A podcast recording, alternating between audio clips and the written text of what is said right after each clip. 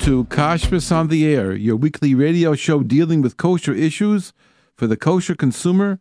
And I'm your host, Rabbi Yosef Wikler, editor of Kashrus Magazine.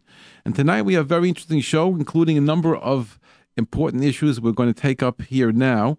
And when you'll want to, you can call in. So scribble down the number 718 683 5858 or text us at 347 927 8398 whatever you'd like to talk about in the area of kashrus.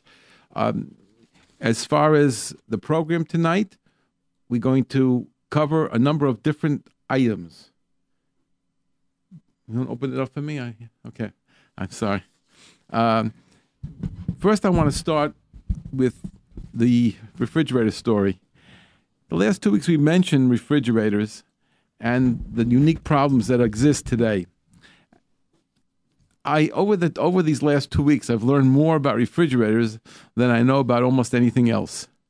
Uh, I'm not planning to do airplanes, but refrigerators, I definitely learned a tremendous amount. And still, I feel I know nothing because I'm not an electrical engineer. But I'd like to share with you, taking a little history uh, from the last two weeks, what we've done and what we're up to now, and where we're going from here.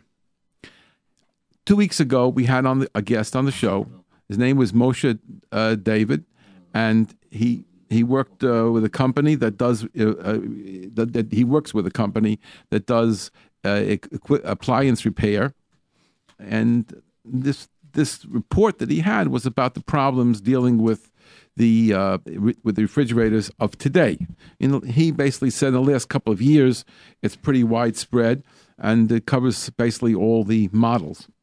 Uh, at the same time, he he made it sound that the only thing we have to do is to cover over the uh, little button that might be behind the refrigerator door, and that that somehow would take care of maybe the compressor and the lights and a lot of different things in the in the um, refrigerator. That's what he told us, and basically we were pushing that point then. And then when I went home and I worked more on this topic, I came up with some people that I spoke to and material that I read. So it ended up that I had two very important articles one from the Star K, which describes their approach to this whole topic and the Shabbos mode that they put into refrigerators, and the reason why this is not a simple matter and what they're trying to accomplish. And at the same time, I read an article uh, which is not a little booklet, I'm sorry, that was uh, both in English and Hebrew, that the English is translated from Hebrew. And I, and that was from the, uh, an organization in Israel uh, called Mishmeres HaShabbos, which is affiliated with the Badatz of the Eda Charedis and with the Beis Din of Nissen Karelitz. So this was definitely the most right wing approach that we have. And they discussing the possibility of using a thing called a subco um, subco clock, and the clock being something that uh, which is a little unique. This sub, this subco clock, and the fact that you tie it in in the back. In other words, you plug into the subco clock and then to the wall, and the the the readout, the the the, the programming, uh, the setting of the timer is done in the front and you'll be able to see green lights and red lights telling you what's happening, whether the machine is on or off. And basically, it turns the machine on, turns it off. And this is a product that you could buy in Dudis or at any store. Uh, but we mentioned Dudis only because this was told to me the name of the store. I'm not trying to push that store for any reason. And it was cost supposed to be cost about hundred dollars. I've never really investigated what they're selling it for and what it looks like there. But uh, anybody who's interested could always go over there. The other uh, choice was a thing called a Hetkin, which is being produced in Israel and put into the models of the uh, of the refrigerators that they're buying from the other countries, and I suppose the ones that are homegrown that they make on maybe in Israel or they they were somehow involved within Israel. They have the Hebrew names. Those uh, refrigerators have these parts inside that control, and it's called a hetkin, meaning from the word takana. And this hetkin is a uh, machine that basically is going to turn off for Shabbos the entire um, computer setup so that it's actually not working on Shabbos. Now, that's not the way the uh, the way the uh, the time clock works, that subco clock. The subco clock is going to say to a few hours on, a few hours, an hour off, and that's going to do that over Shabbos, just for Shabbos, and or if it's Yom Tov, just for Shabbos and Yom Tov. And uh, the, uh, the the other thing, the Hetkin, would be turning off the whole machine for Shabbos, not mach- turned off like it's not keep things cold. The machinery, the computerized stuff, is not going to be uh, operated by opening and closing the door. That's what we gave you here. And we said we're going to send all this material plus a little brochure from somebody in America who puts this Hetkin into your refrigerators. And we sent that out to anybody who responded. And we got dozens of people coming to us requesting this information. So I'm sure, hopeful it was helpful. Obviously, the work passed there, and we stressed in the letter that we sent out, the email we sent out, we said, ask your rabbi. We didn't say to take this side or that side. And you'll see very interesting information that they can read yourself and you can also give to your own rabbi. That's where I left last week. And anybody who wants to get um, the materials, they can still send to us this week. I'm not going to keep this up forever. It takes a lot of time in the office. You can send to us, all you have to do is send a request. You say just refrigerator in the subject line don't have to type me any letters. Don't no thank yous. Just write refrigerator in the subject line. Send an email to kashrus at AOL.com. K A S H R U S at AOL.com. That's it. And we'll send you all this information, which is three, three pieces of material until today. Now we're adding one more piece because there this week I saw something. And if you didn't get this piece, if you want that, you can also send me an email and get this uh, included. This particular piece is what we're working on as a story in Kashrus Magazine on the whole topic. And it's a fantastic thing that I found. I don't know why I didn't do this right away. And it's probably the way to go all the time. There's an organization in Israel, which I really do know, called Zomet. Z O M E T, Zomet. They they don't pronounce it a TZ. They just do Z T M E T. But in Israel, it's Tzomet with a tzadi. So Tzomet is an is an organization. It's uh, an institute. It's got very strong rabbinic support, and they're not making any money. This is something that has nothing to do with them. They're talking about refrigerators, and they don't sell refrigerators. They don't sell Hetkins. They don't sell Subcos. They don't sell anything they don't have anything to do with. And they told us that they don't keep any records of any models. You can't ask them whether your model is this, your model is that. Too bad. We're not going to deal with it. But they gave a fantastic, and I mean really fantastic, overview on the topic and it gave me a lot of different information that I didn't have, and I'm going to share a little bit with you now. But you really should get the article. If you go to Zomet, so, um, uh, if you go to their website, which is zomet.org.il, you'll be able to get it. But if you get my magazine, if you get send it to us, we're basically sending you the same thing. Just that I changed it a little bit. If you want to see the original original, go to theirs that what I changed is more or less because I'm writing the magazine for all of us, and I have to make a decision what goes in and what doesn't go in. But uh, we re- recommended all the articles, tell you how to get the articles, and this particular one called "Refrigerators on Shabbat" from Zomet Institute is available at zomet.org.il, or you can get it from me. Send me the refrigerator word on the subject line uh, and just send it to Kashrus, K A S H R U S, at AOL.com. So I'm going to read to you a little teeny piece from here because this is, explains it very, very clearly. So the, the basically, Zomet is working from the position that thermostat problems are not a problem, compressor problems are not a problem, which means maybe not the way you know the uh, Eda Charedis is saying.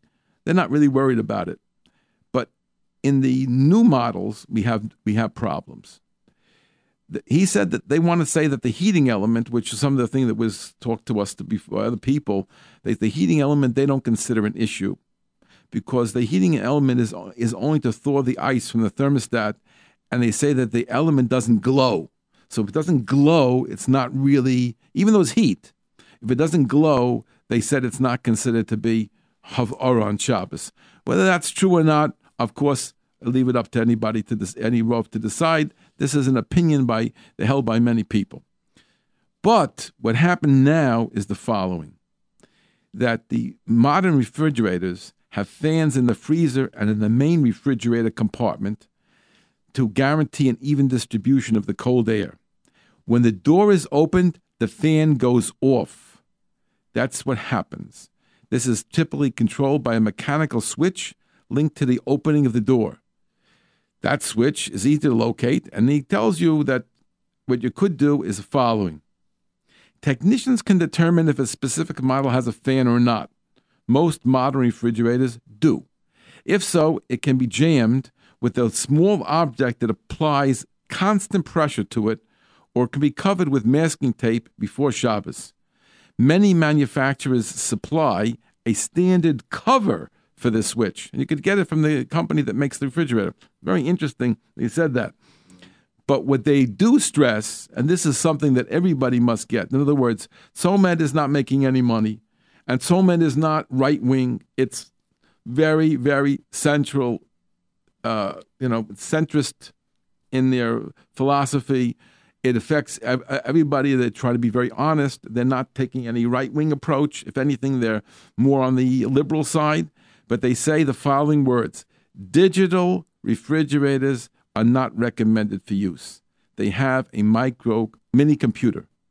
Opening the door starts a timer that sounds a buzzer if the door is not closed within two minutes. And it starts in the moment they open the door. They also have an electronic display which is directly influenced by opening of the door.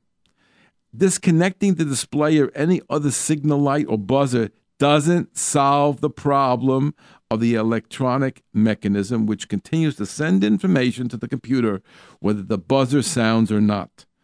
So they hold that he says in most cases the element that senses the door position in the sa- is the same switch that controls the fans and the lights and something like that, and therefore it's possible to confuse the refrigerator and to stuff some little object in or the masking tape. So that sounds so far like it would be okay, even the digital. However, this is almost a quote from the Tzomet.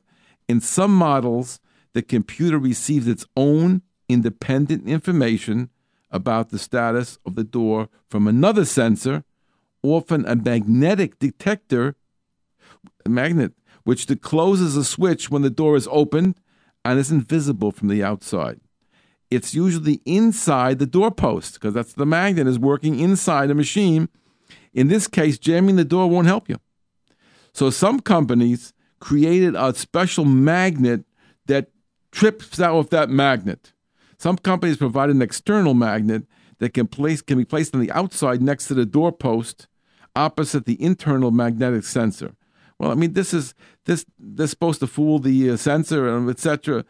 But it's Tzomet's position is they recommend not buying a digital refrigerator unless it can be determined in advance that it's suitable for use on Shabbos. So the digitals, everybody considers to be a problem today. Whether the others are a problem, it depends. There's the the, the, the position of uh, Tzomet is a little more liberal here, as I said. Um, you know, uh, obviously uh, they're trying to do something with the Vaad in Baltimore. The Star K is doing something, and the people in Eretz Israel are doing things, and you can read all about it. Now he describes what's the Mehadrin approach, which is the more right wing, the ones that some people who don't want to open the doors on Shabbos unless something is going on a certain way. Some people are very strict and will not open the door of refrigerator while it's not working, fearing that to do so will cause the thermostat to turn the compressor on immediately. In order to provide a solution for those who want to take this into account, the companies in Israel have developed a Mehadrin Shabbos mechanism.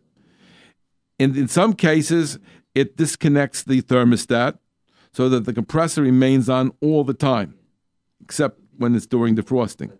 Such a mechanism is liable to cause icing in the freezer and interfere with the proper operation of the refrigerator. Other companies developed a special Shabbos control that replaces the thermostat with a fixed on off cycle. So, to sum it up, this is what they said. When you're buying a refrigerator, it's important to make sure that the, the service company is willing to provide a mechanism for the for the switches on the doors. And digital refrigerators shouldn't be bought unless you you took care of whatever the Shabbos issues are there. So if you're interested in getting this little article and um, the other articles, just send us an email at kashrus at AOL.com and just type, just write the word refrigerator or fridge in the subject line. Don't write us anything else. We don't need it, and it's just going to make uh, more confusing for us. And that, that would solve that. Probably we had to get that information from us. So that takes care of the entire thing. I'm not going any further into that topic for today. There is another thing that I'm offering, which again, no money, and it's very important. And I think it's a, it's a different nature. And I think most of my people listening will want to get this. And again, no charge, just an email. All yeah, uh, that's for the, the rules of the Kiddush that we prepared. We made up a list. I was asked by one shul to do it, and they, they, wanted to post a list of rules for Shabbos, for the Kiddush, things that people should know who are handling the Kiddush, whether it's the people uh, from the catering, it's whether it's the, uh, the, the hosts, whether it's people who are at the shul, they should know this is these are the rules that the shul is employing. And if people are not doing that, then obviously uh, something has to be done about whether whether we're going to allow those people to continue to uh, cater uh, in, in, the facility. And this is a, it's it's a very helpful thing to have. And Rabbanim should see this and get an idea of what is going on and what could go on, and we have to prevent from happening on Shabbos. So this is a, a, a three part thing. It's three different pages. One is a posting in the shul, in the kitchen or wherever they have it, which describes what should be done on a Shabbos Kiddush. And the second part is given to the waiters or the uh, or the mashgichim, if there's a mashgiach or the waiter, should see the second part. And the third part is given to the host, who we there are certain things that they should be aware of about uh, how, like for example, something like. Uh, uh, something that they bring from the house should be it should be designated or put on a special table. It shouldn't be uh, mixed together with the other foods that people shouldn't that people should know this was a home baked item. This is something you bought on your own. You put it in yourself. It isn't from the caterer. The, merging it with the rest is is confusing to people and upsetting later on. So that uh, these are good techniques and things like the question about whether there's mevushal wine and how to handle certain of the issues with the waiters. There's a lot of interesting material. Anybody who wants to see this, you don't have to use it. It might be something that you'll want to try to put in your shul. Maybe you'll adjust it. I'm going to send it. Uh, we don't normally use Word, but Beli Neder will send it in a Word document, and this way uh, you could adjust it yourself. Just don't say it came from us. If you want to use it, you want to discuss it, you want to learn Hilchah Shabbos, whatever you want, just send us an email. Just say Shabbos, Shabbat, Shabbos, Shabbat, whatever you want to say. I don't care how you spell it. As long as I understand you're asking for Shabbos or you can write Kiddush, either one, it's fine for me. And just send it to Kashrus, K A S H R U S, at AOL.com. Again, K A S H R U S at AOL.com and we'll send you that. We're not going to read the, the laws. Are a lot of halachas, and it's con, con, you know not complicated, but I don't know if it's for the radio show. And at the present time, we're not printing the information, but uh, it, some form it'll probably enter into the uh, magazine. But right now, this is something just special for my J Root listeners. I wanted to share with you um, uh, two things that came up this week, and then I'd like to open it up the radio show to anybody who wants to text in or call in. Our telephone number is 718 683 5858. Again, 718 683 5858. Or text us at 347 927 8398. You can talk about any kashrus related topic, and we, we, hope to be able to uh, you know, answer your questions or hear your comments. First thing I want to tell you about is something that happened this week. One of my uh, people who want to come to my shiurim is uh, comes on the Sunday shiur, which right now we're learning Hilchah Shabbos on the Sunday shiur. If anybody wants to learn Hilchah Shabbos, we have a shiur from ten to uh, it's about ten to eleven forty-five on Sunday mornings at thirteen fifty-eight East Thirteenth Street between Avenues M and N. Um, that's that she has been going on for years, learning Yoreh De'ah. But now we're doing Hilchas Shabbos, we're doing Hilchas Bishul. But this question came up over here. Interesting, this person pointed out that there was an affair recently, and one of the uh, people who was a guest has sharp eyes, and they saw that the silverware on the table had little stickers on it. That means that it was never toiveled, or if it was toiveled, they never took the stickers off. So they realized this doesn't sound proper, and they walked into the kitchen and went to the mashgiach. And the mashgiach says, Toivel? Everything here is toivel, of course. They showed him the silverware, and he said, Oh no. What happened? It seems that they have a locked area which had something in it which one of the waiters needed, and he asked for the uh, for the key to open that up. So when he opened up that cabinet, Inside was silverware that had never been toiveled, and they took that silverware and they put it on the table. So he didn't. He was unknown at that time. He had to remove it from the tables. But that's the kind of thing that can occur. Years ago, I heard from one of the kashrus agencies a very interesting story. Unfortunately, they hadn't been. They hadn't expected it. But what happened was a uh, an owner, a non-religious Jewish owner, had uh, taken the uh, kalim, maybe maybe it means pots and pans, or maybe it means the silverware and the dishes, whatever it was. He took it over the weekend for a party that he ran Shabbos at the beach. So he cooked up the food and served it. Uh, maybe he cooked it, maybe somebody else cooked it. It was cooked on Shabbos, and the on the and served and the kalim that uh, came from his uh, kosher, glatt kosher establishment. So first of all, it was treif. Secondly, it was bishul, maybe bishul akum, and it was uh, and it was uh, it was it was, Maisa Shabbos, and and anyway, this is not what's going to be. So from then on, the kashrus agency realized that it's not good enough to lock up the refrigerator; they have to lock up all the kalim. I don't think that all the kashrus agencies know what I just told you. And if you, it's a mitzvah to mefarsem. If you run into a kashrus agency, ask them that question and one of the rabbis who gives hashgacha, are you aware? Do you have any non-religious owners of catering or restaurants? Yes. So do you lock up the kalim or just the refrigerator? Do you lock up all the utensils or you just lock up the refrigerator? Very important question to ask. Unfortunately, we see that this really does occur. I see the whole board is lit up. So just before you'll be me, I want to say a word about our sponsor, which is Glattmart, conveniently located at 1205 Avenue M. Glattmart has been servicing the neighborhood for 35 years. And um, at Glattmart, they have some fantastic specials. I'm going to just uh, touch on a few of the ones that are starting on Wednesday. We have family pack beef stew, seven ninety nine a pound. Veal spare ribs, eight forty nine a pound. Minute steak roast, eleven ninety nine a pound. Family pack neck and skirt ground beef, six ninety nine a pound.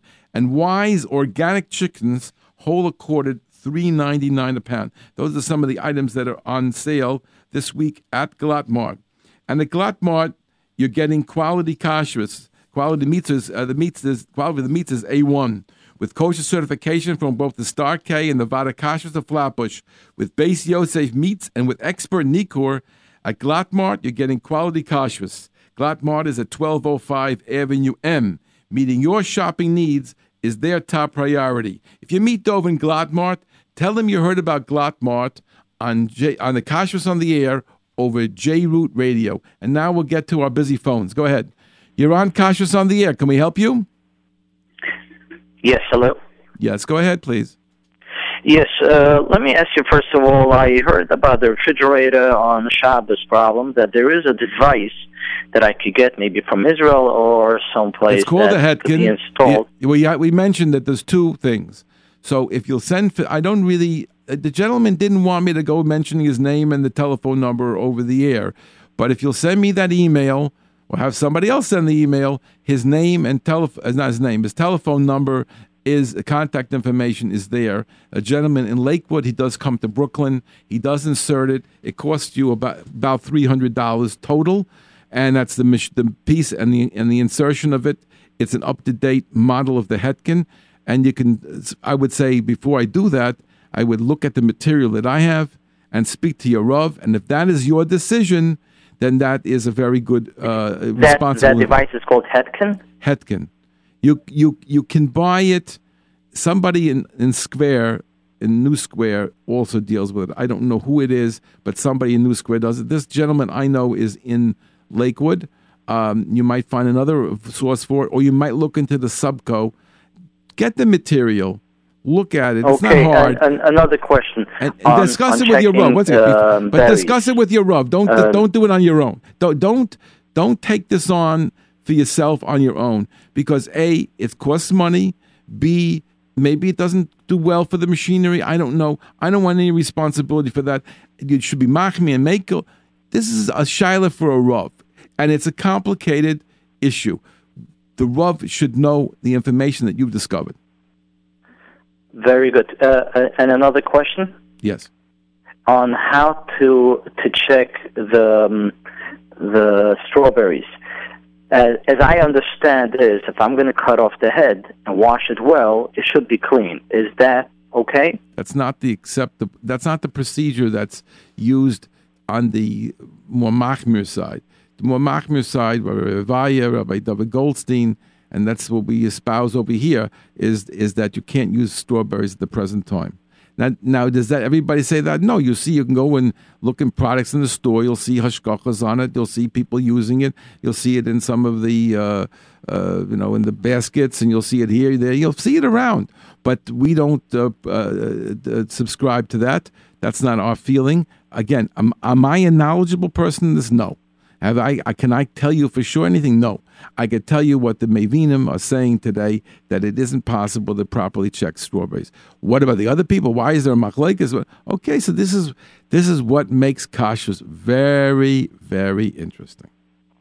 Very good. Rabbi go, Wikler, boss. you're doing a great job. Thank Keep it up. Thank you, Colton.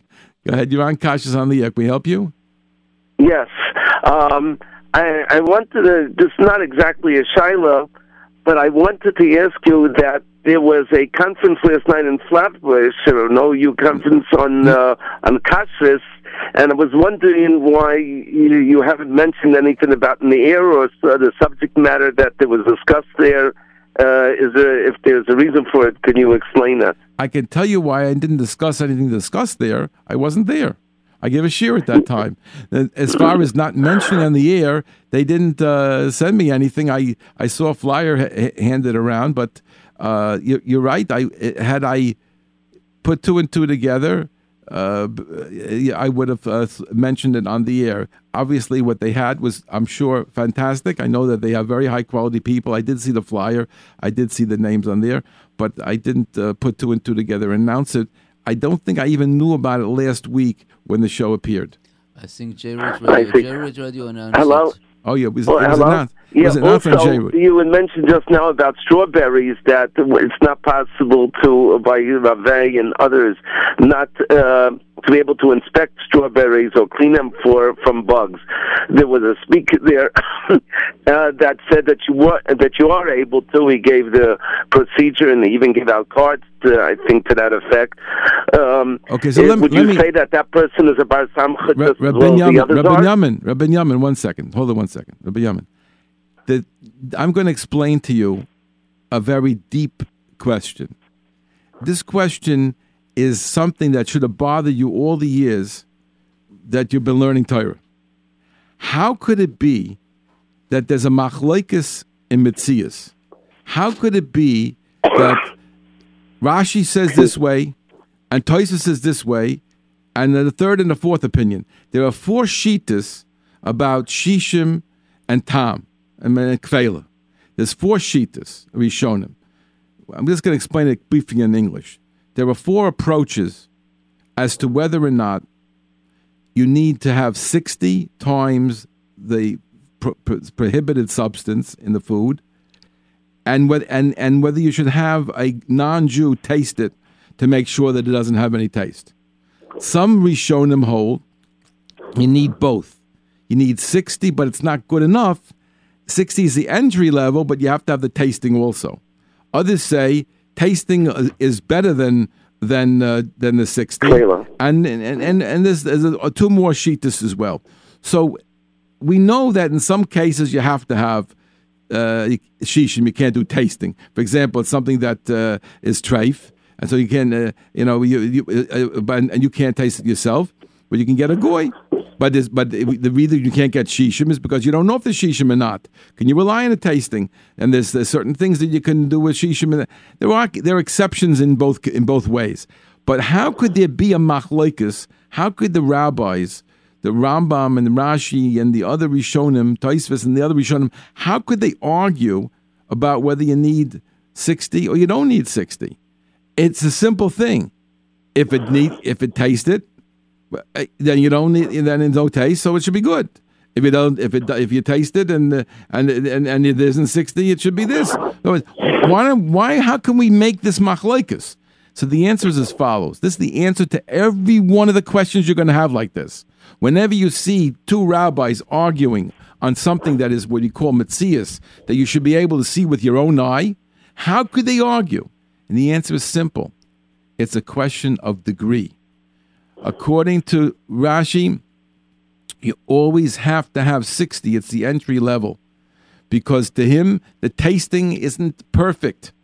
You know, it could be you don't taste it, and still there's something in there that is it, it, it hasn't gone away. So what they're saying is one one tastes it, they all taste the same. If it was a table with all the rabbanim sitting on it, everyone would taste exactly the same. It's not one of the better taste buds than the other. What they're going to say is, though, one is going to say, that's not a taste. That's not a tom that the Torah forbids. And the other one will say, that is the tom the Torah forbids. So they're arguing not about Metzias, they're arguing on the implications. So again, we're not arguing with the other side about whether they claim they can clean it. And Rabbi Vaya is saying it can't be cleaned. Does that mean that uh, one is right and one is wrong, and it's a simple matter of fact. So why don't we just go to Rabbi Vaya in Israel, let the people go down who know that the trick of how to check it, show him how, and he'll have to say, "Uncle," he'll have to give in. The answer is very simple. It doesn't work that way. Some amount of insects do get through. Is that number significant? Or not significant? That's the shaila. It's not a question of nobody can clean anything by dunking in water and putting uh, and putting soap on it and guarantee you anything. If they are, if they guarantee it, they're they're not telling you the truth. They cannot guarantee anything. Not from washing once and twice and three and five times. There is no guarantees in life. It can't be. Elamai, they're saying the chances are close to nil so their question is, how close to nil is it? That is the shaila.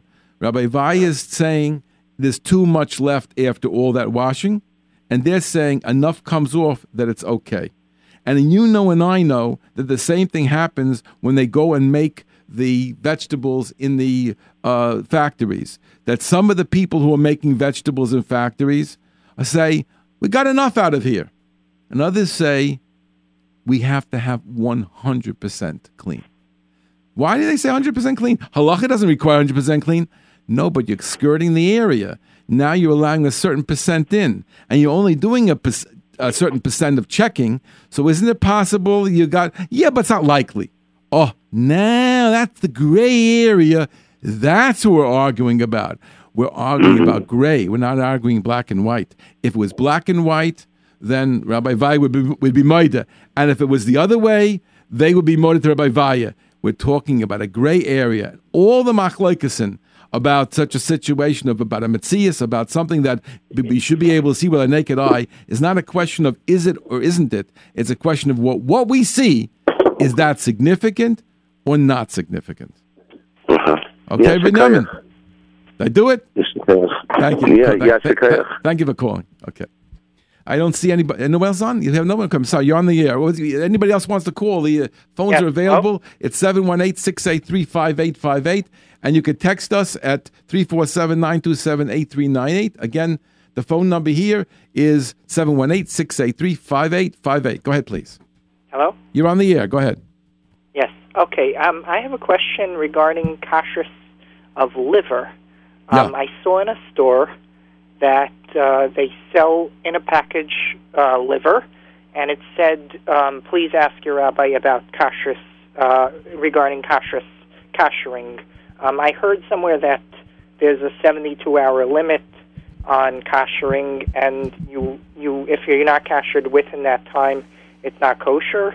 And the question is, it didn't say anywhere on the package when when the shechita was done. This is chicken liver, and it didn't say anything about uh, when when it has to be done by. And it's just said, ask your rabbi. So I wanted to ask. Okay, so you're you're you're, you're, you're asking a very good question, and years gone by, this was something that was handled on the level of the uh, of the of the shechita of, of the, or the store, the butcher store. The problem is like this: chicken liver is you know a beef is shechted a certain day, and the signs on it when it was shechted. It's delivered to the store actually it doesn't done that anymore. I mean, basically today, what's really big done today is that it's all it's all processed in the uh, Schlachthaus in the super in the slaughterhouse, and they ship the meat boxed. They don't have it hanging meat the way it used to be. But in certain cases, you could find it, and the best example would be right here in in Glatt Mart that does get meat that's hanging meat. So in those days, when they used to come hanging meat, so you would find a uh, a side of beef, and it would have it etched into the actual meat. It would say the day of the week that they and the Shabbos of the of that Shabbos of that week, so that you would know that the meat was done in the last three days, and that was how it was handled in the old days. Today, as I said, the boxed meat they don't have the problem. So when they ship down, let's say a whole liver of uh, from a from a calf's liver, they will tell this was shechted this day, and you will have to know that information. The chicken livers are very hard because there's thousands and thousands of these chicken livers that are sitting in some kind of a container, and uh, uh, and they uh, they're sending them in bulk, you know, to people. It's not something that they can identify which chicken was sh- that that liver from. It does not. In, there's no direct connection anymore. It's it's very hard to know what's from which day. So if you're talking about a company like Meal Mart that does the own their own shechita, and they and they ship their things to the Meal Mart stores, so they take care of that with the chicken livers, and you don't have to worry. Other places that like you're talking about that are selling you in the store chicken livers that weren't kosher, they weren't kosher. Or they were, it says weren't kosher or were kosher. It said it was not kashered, Okay. and it requires Right. kashering. Okay, so the chances are very, very likely by the time you bought it, it's after the three days. But it, I can't guarantee you, but that's something and you can ask the person in the store. But more or less likely, we're talking about after three days. You're certain. So the question isn't whether you can kosher it. It's not whether it's kosher or not. That liver can be koshered by broiling if you know how to do it. Uh, You know, you have to have a little bit of education. You open a sefer uh, and, and get get the laws of koshering. It's it's uh, it's not complicated, but you have to have a way for the blood to escape, and you have to put turn it on. You have to cut it and put a little salt on it. You have to know how to lachas. If you don't know lachas, you got to look it up. But it's not complicated.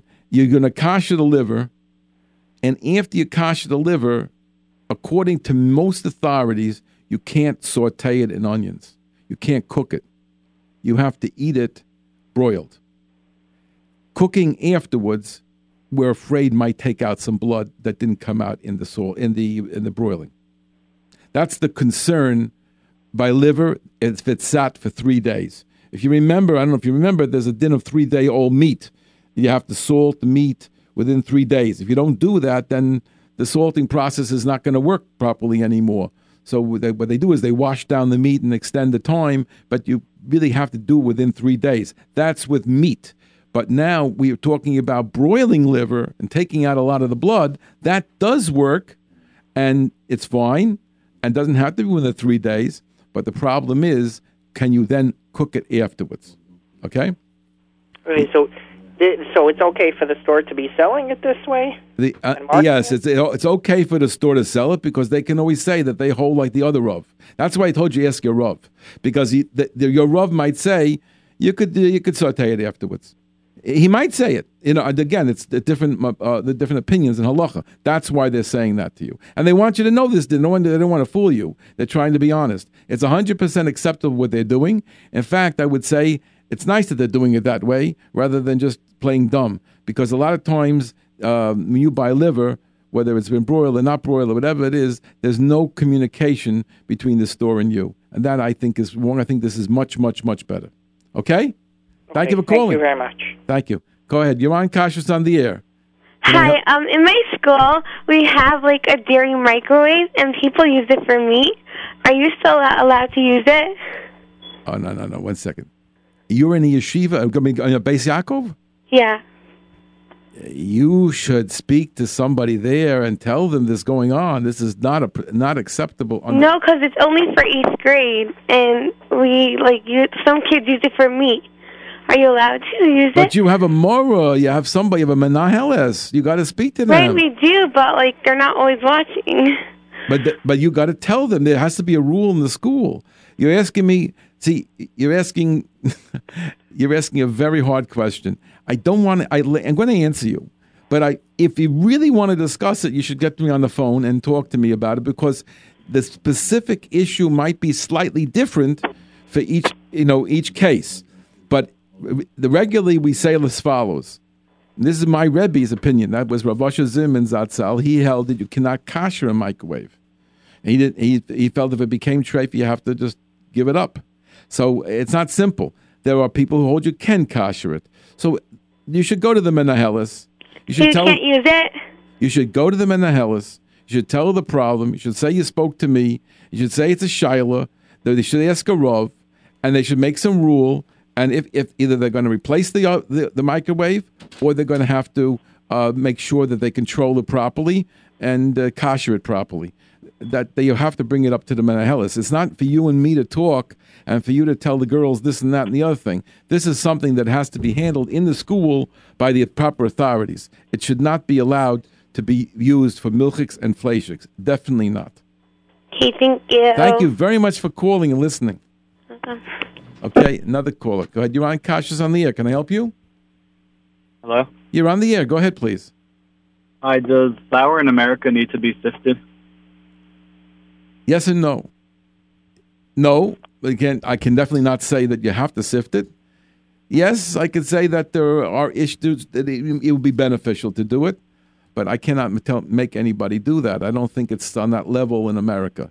I will say, and I've said it many times, that the flour in the uh, in, in, in the uh, bakeries should definitely be sifted because, unfortunately, the way it's stored in the bakeries with the hundred pound sacks, they definitely get insects inside. And I've seen it myself in the sifting machines where there's insects that are trapped in there. I saw it in Israel, I saw it in America, and it definitely is is real. Uh, our situations in our houses with our little five pound bags may not be as big a problem. I will say one thing though: if you take your uh, if you take your flour and put it in the cabinet with all the other foods that are sitting there, you're inviting yourself tr- uh, trouble. The best is to refrigerate it or freeze it. But if you're going to leave it lying around uh, weeks and months at a time, more than likely you're going to have insects in there. So I would definitely recommend uh, a quick use, a, a refrigerated or, or frozen, or you know sifting. I mean, I many people do sift, but I could not tell people that they should sift. I can't do that. Okay? So is that a chumrah to sift, is? Uh, listen, it's a chumrah that some people have and some people don't have, and I don't want to make the people who don't do it think that they're doing something, making them all nervous, nervous, nervous. You know, there's there's a there's a limit to how much I, one of my people can nervous. I, I don't think you should become nervous over it. If you want, if you're, uh, you know, a, a careful person and you want to take this on, uh, fine. It just you should know it's a little bit time consuming and, and and you know and strained. That's all. What's different with the flour here in Eretz Yisrael? You Again, it's a question of how, like I just told you about in the bakeries. I, I mean, I don't know the exact situation today in Israel. I just know that a lot of people in Israel do sift. And I saw the amount of insects and bugs and flies and stuff that was going around in Israel. I think you're, uh, I think you're more exposed because of the warmer climate. you're more more potential of getting insects in there. That's definitely what I feel and I've seen. Okay. I I. I saw I saw insects in factories over there, in bakeries over there. I can't believe it. I can't. I, I'm sure in America they wouldn't allow it. What I, what I saw in Israel, and and I, I, I went to a bakery and I pointed out uh, to to the the mashgiach, and in the area which where these bugs were being trapped, and he didn't know about that specific spot. I, I showed it to him. He was shocked when I showed it to him. And he had a serious number of insects that are floating around over there, which you don't really have so much in America. Okay. Okay. Thank you very much. Thank you. Just to, just to comment on that one step further before we take the next caller, you know, a lot of people don't realize that when you buy um, these vegetables that come, uh, these salads that are made in Israel with the very good hashgachas, they always say wash them off. And sometimes they even say wash them with a little soap. Why you have to wash them off? They're uh, kosher, aren't they? The answer is there's so many flies and things going on in Israel that they can get in the packaging facility. So they said we took care of the little bugs. Now we can take care of, but we can't take care of the big bugs. Now in America that wouldn't fly. Pa- uh, joke, uh, pardon the excuse, pardon the joke, but they wouldn't. That, that wouldn't work over here in America. Go ahead, next caller, please. Hello? Yes, you're on the air. Go ahead, please. Yes. Uh, I wanted to ask you about um, Klein's natural sunflower seeds, the hold ones. Again, we don't like to comment on particular brand names. You want to know Oh, where I'm the sunflower. You want to know about sunflower seeds. So sunflower seeds. Yeah, it seeds. says, it says Ra'ui Libdok with slime. Oh, so that so that's very honest. That's honest, isn't it? Because Yeah, it's, it's a CRC. Okay. Um, you could have 20 it. hashgachas. No, it doesn't matter because you could have Uh-huh. 20 hashgachas and you cannot stop insects from getting into the kinds of things that we're talking about, like flour and uh, macaroni and rice and uh, you know, you know, the seeds that you're talking about. It's impossible to stop insects from getting into these things. So what, Mhm. what you have to do is examine. I don't have the book in front of me now. You can or by Vaya's book. You should get it uh, in English. It's called uh, Bedikas uh, uh, Toloyim, and it's in Mhm. available in English. And he uh, he describes how to how to check for these things. But you're looking for little nibbles and little cracks in the. If you don't have any the little nibbles, the little cracks, or any loose uh, sediment at the bottom that that is questionable, then there is no reason to be concerned. But that's Mhm. the, the checking So isn't you're saying like cracked, like the seeds are a little bit cracked. Right. So this is something I can't describe over the phone. Re- Ah. re- the right thing to do is to take a look. If you don't own the book, you should look at somebody else's copy. It's called Bedikas uh, Hamazon. Bedikas Hamazon. Not, not the whole Bedikas Hamazon. It's by Rabbi Moshe Vaya. It's in English. And, it, and, it, and he shows the pictures there. You want to look at that picture, you'll know just what to do. But to me to describe it over the phone and you, you're hearing it or, or, orally won't work. And I don't have any of these pictures in my Uh-huh. computer. And Rabbi Wikler mentioned um, rice. What, what was it? The same story? I should look No, no, no. book? And again, here let's let's just take all of it together. Rice, uh, pasta, uh, Mhm. you know, anything you want. It's very good that when you before you put it in to cook, that you put it on a plate, take a just a quick look and throw it into the uh, the pot. Uh-huh. And then and then before you watch the water when it gets boiled up, see if you don't see Mm. anything rising to the top. But if you don't see anything rising to the top, which would be the little bugs, then then you and you don't see anything with a, a quick visual, then you're good to go. It's also helpful, especially when you use the whole package, to check the package because in the package at the bottom there's little sediment, little pieces of whatever it is, and sometimes in that you could see live bugs. So Uh-huh. you, you have to. You, this is real world. It doesn't have to do with hashkacha, no hashkacha. The store you bought in, the store you done. That. It's going to happen in the storing process. We can't stop this. Mhm. The halach is very clear. Unless we have a significant amount and we tell you you must check and must do this and must do that and snips etc. So if we don't tell you you have to do it, then you could just go ahead as business as usual. But if you see Correct. something, then you have problems. So it's good to prevent that by a brief look on a white plate, any of these Right. kinds of things. Okay? Okay, thank you very Thank much. Thank you for calling. Okay, your next caller, go. Jan Kosh is on the air. You're on the air. If you can turn on your machine, you can listen to us. We can't hear you unless you turn off the machine. Are you there? Hello? Yes, you're on the air. Please turn down your machine and turn. Okay, Okay, sorry, one second. I'm going to shut it. Hold on just one second. I'm sorry. go ahead. I don't see anybody. uh, Hi, uh, um, I came in. got Anybody- um, uh, did like uh, mix. in? I didn't notice that it said cranberry mix. I didn't realize it had um, raisins in it, and there's nuts also. Um, am I allowed to eat the nuts if I check them Yes. truly, or if there's You don't have to raisins check the the whole nuts. thing I shouldn't We use? don't. What nuts you talk? What kind of nuts? Peanuts? Um, no, it has like all different nuts. It says like it's like a mix. I don't know, the, like the, nut, the only nuts you have to worry about in that mix are the are the um, what you call it the uh, I remember the names cashews. Yeah, I remember the C, but I couldn't remember the rest of the name. Cashews, but the regular other nuts I wouldn't have to worry about. And yes, you can eat them without checking anything. yeah. And then there, I'm saying, and then the, there was like white raisins also. Those are the same thing as normal raisins. Wh- The people who are machmir are machmir and all raisins. Oh, and the the cranberries are fine. Correct. Okay, fine. Thank you so much. I really So, enjoy your show. Thank you very much for listening. Go ahead. You're on Kashrus on the air. Can we help you? Yeah, um, the, are the, do the chapsticks need hechsher? Uh, hechsher? chapsticks don't need a hechsher, but if you could get one that's a plain one, uh, or, then it's better because you don't have, uh, you're not going to have any taste going into your mouth when you have a hot drink. But if you put chapstick on not right before you eat, there shouldn't be any concern at all. Okay, we're not talking about Pesach now, but for regular d- daily use, not Shabbos, of course. That's a different shaila. But What about you- flavor? so I'm saying if you want to take the flavored, you know, I, I would prefer you didn't. But if you want the flavored, then I'll give you a go ahead. But you should put it on not right before you eat. In other words, an hour, not not within an hour of eating. Okay. Otherwise, uh, you know, don't worry about it, it- it- because we don't consider it to be treif. We don't consider you're eating it, and we don't.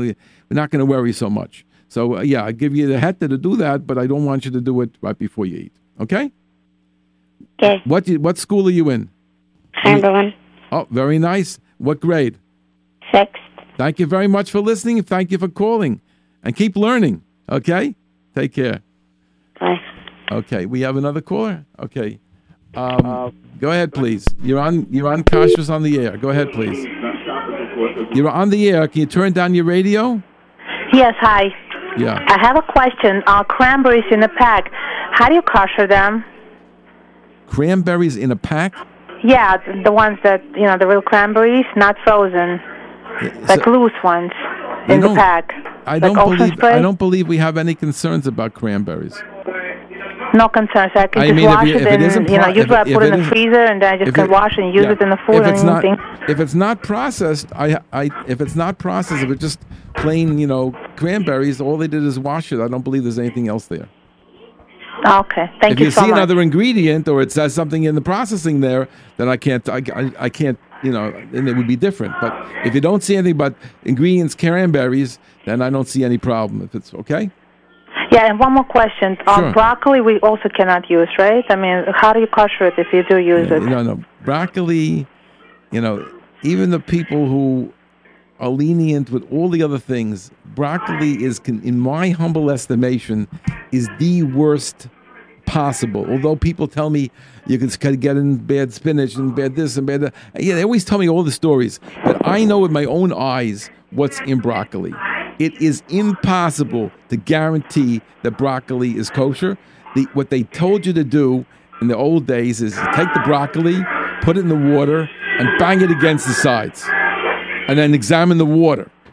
But they always found something in the water. So they said, well, then put it in the water again and bang it on the sides until you can get out, you know, getting it out of the in between, uh, in between the florets. And then you did it again and again. I have one fellow who was a mashgiach, and he, they told him to keep this up. He was doing it seven times, banging away. And he says, this is a strong guy. He was banging these things away, and he kept finding more bugs. So he, finally, one time, he didn't find any more. So they said, use it. Now, that's called a guarantee that there's no bugs there. It's ridiculous. the chances are more than likely that if he would have banged a little harder or one more time, he would something would have come out. It's sort of a really a very funny approach to say, you know, seven times we failed. If at first you don't succeed, try, try, try, try, try until we can fool ourselves. That's basically what they're doing. So I don't think it's humanly possible to do it. What's being done by the places that do give hashgacha on broccoli is that they grow it separately. Sometimes they go to extreme extents to grow it in a place where it can't get bugs, and they keep examining it. And that is a system that they feel works because they say it's starting out as a clean product. But the but for you to buy in the store and to check it is impossible. In my humble estimation, it's a, it's a waste of time.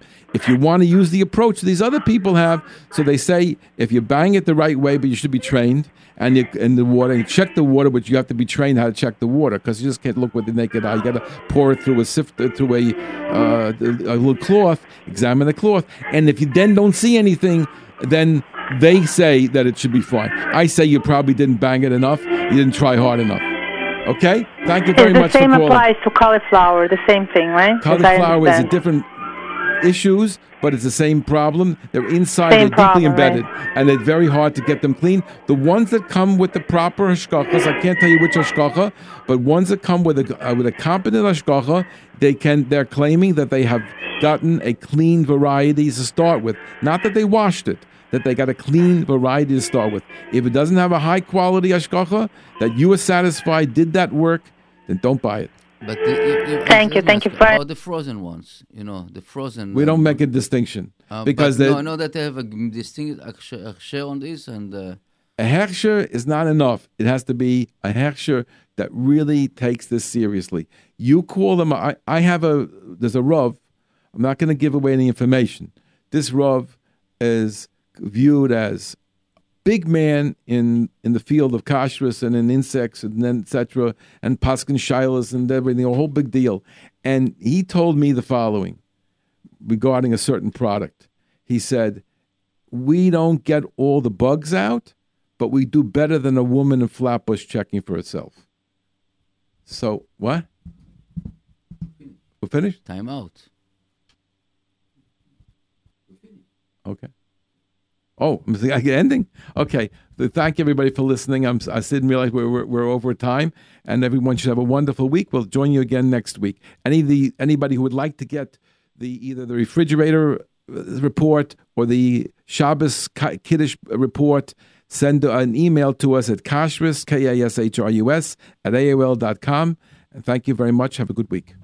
www.jrootradio.com.